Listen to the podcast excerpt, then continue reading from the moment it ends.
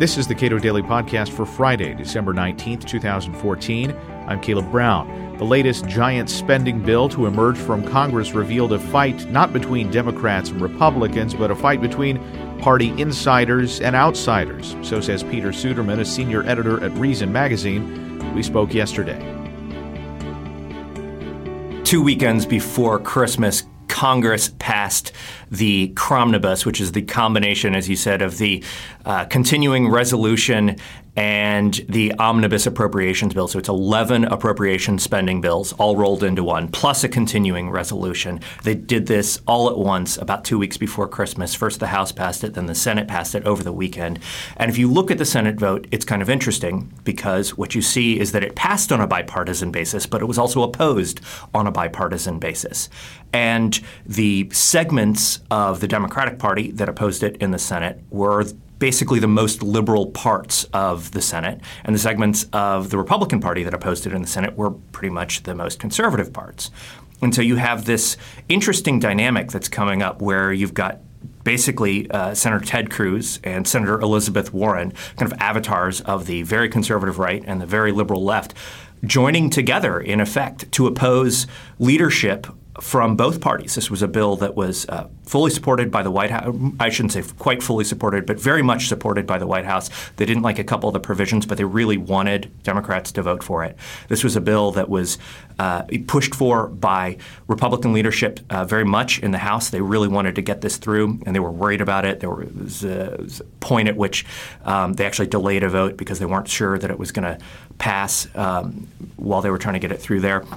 And so it's just this interesting dynamic that you see taking hold now, um, and that may that we may see more of over the next couple of years uh, before the 2016 elections, where the very conservative parts of the Republican Party and the very liberal parts of the Republican of the Democratic Party are are both fighting their own leadership, fighting the, the leaderships of both sides that have joined together. Uh, Bill Niskanen, for years here at Cato, blamed, in effect, Karl Rove for a lot of polarization in Congress by choosing these issues that would uh, suppress opponent voter turnout and and gin up voter turnout for uh, the incumbents, in his case, Republicans.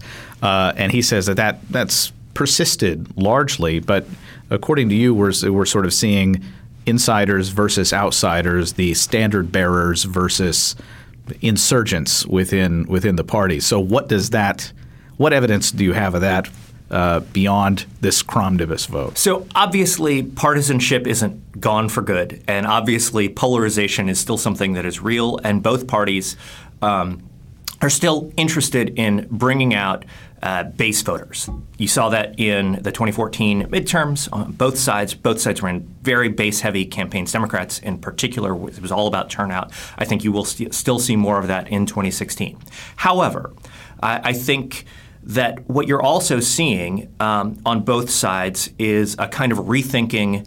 Um, of the party image uh, and sort of a, a little bit of, of, of, stop and let's work on the direction we're going here and think about what it is, what our party really means. For Republicans, this has been going on uh, longer. I think you can really trace it back to uh, 20, 2006 in that midterm in which the Republicans took a huge beating um, two years before uh, President Bush was, uh, was out of office.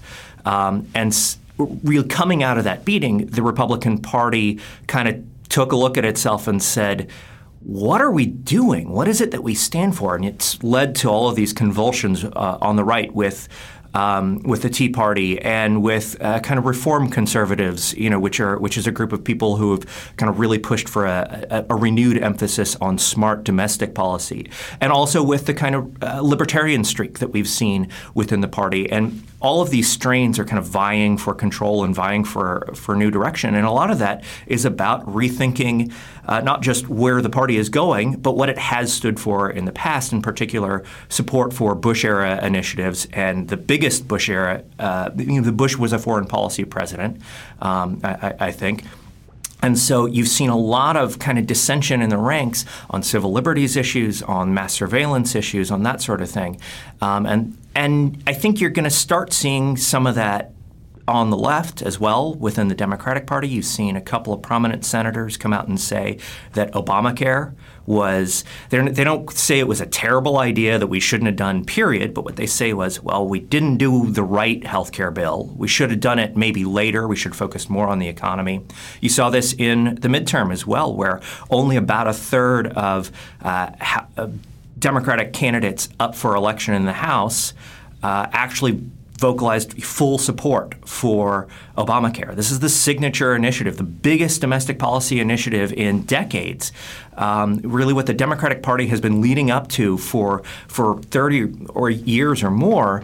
And uh, only about a third of the party um, in the House is supporting it clearly at this point. Um, and so you're just seeing these kind of this this kind of situation where parties are really rethinking their image and also rethinking whether or not it, they actually support all that their last administration, you know, or in, for the Democrats, the current one, uh, actually went forward with. There seems to be at least uh, some clear good news for uh, libertarians on the side of Republicans that is rethinking a whole lot of Bush era overreach and perhaps some from Democrats. But it seems like if Obamacare is the only thing that Democrats, even in relatively small numbers, are willing to seriously rethink, uh, what should libertarians be happy or sad about with respect to this insider outsider uh, fight? Well, I think libertarians should always be happy uh, whenever the edges of the party are are fighting or you know working against in some way the center of the party almost always. That's that's basically a, that's just generally a good dynamic for libertarians.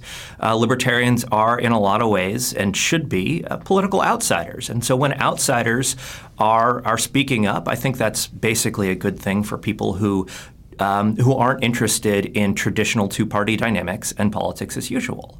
And so the more we see that, I think just in general, that's something to be appreciative of. Not that it's always that every policy that you know, it, it, not on you know, sort of every little policy mark uh, everywhere, but um, but that it it's just it's generally a positive dynamic that when parties can rethink what they're doing, when parties are when there's some tension within them, um, and when the the traditional two party splits and the partisanship that goes with that, and the sort of the very down the line Republicanism and down the line Democratic Party line.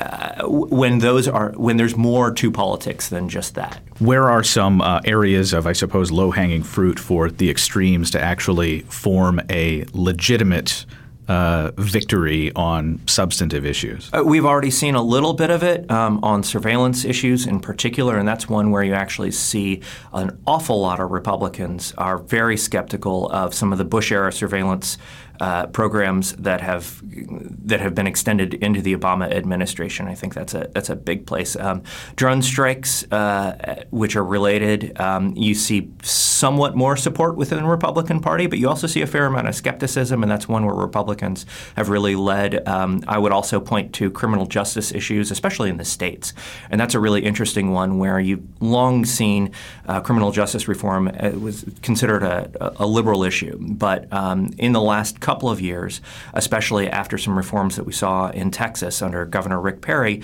you've really seen Republican governors uh, pick up and take the lead on that because for them it's a budget issue and it's just a lot cheaper to not put people in jail and not keep them there um, and and so when Republicans are looking at their budgets in the states, that's a, that's a big deal. And Democrats, uh, liberal reformers, um, ha- have been happy to go along, and that's been a, a very constructive uh, place for, for compromise and, and for working together. And I think those sorts of issues in particular, it's going to be harder on some of the economic issues, uh, definitely. But even if you look at the health care law, just the the democratic ambivalence about it. I don't think that there's going to be a big coming together in like a, you know, there's not going to be a kumbaya moment where left and right are just like, yes, this is what we should do on healthcare. But if you continue to see on the left a little bit of wariness, a, a little bit of discomfort with how Obamacare is working or, or not working, that's going to create opportunities perhaps for some types of reforms uh, that, that could be really quite productive. Peter Suderman is a senior editor at Reason Magazine. Learn more about waste in the federal budget at downsizinggovernment.org and cato.org.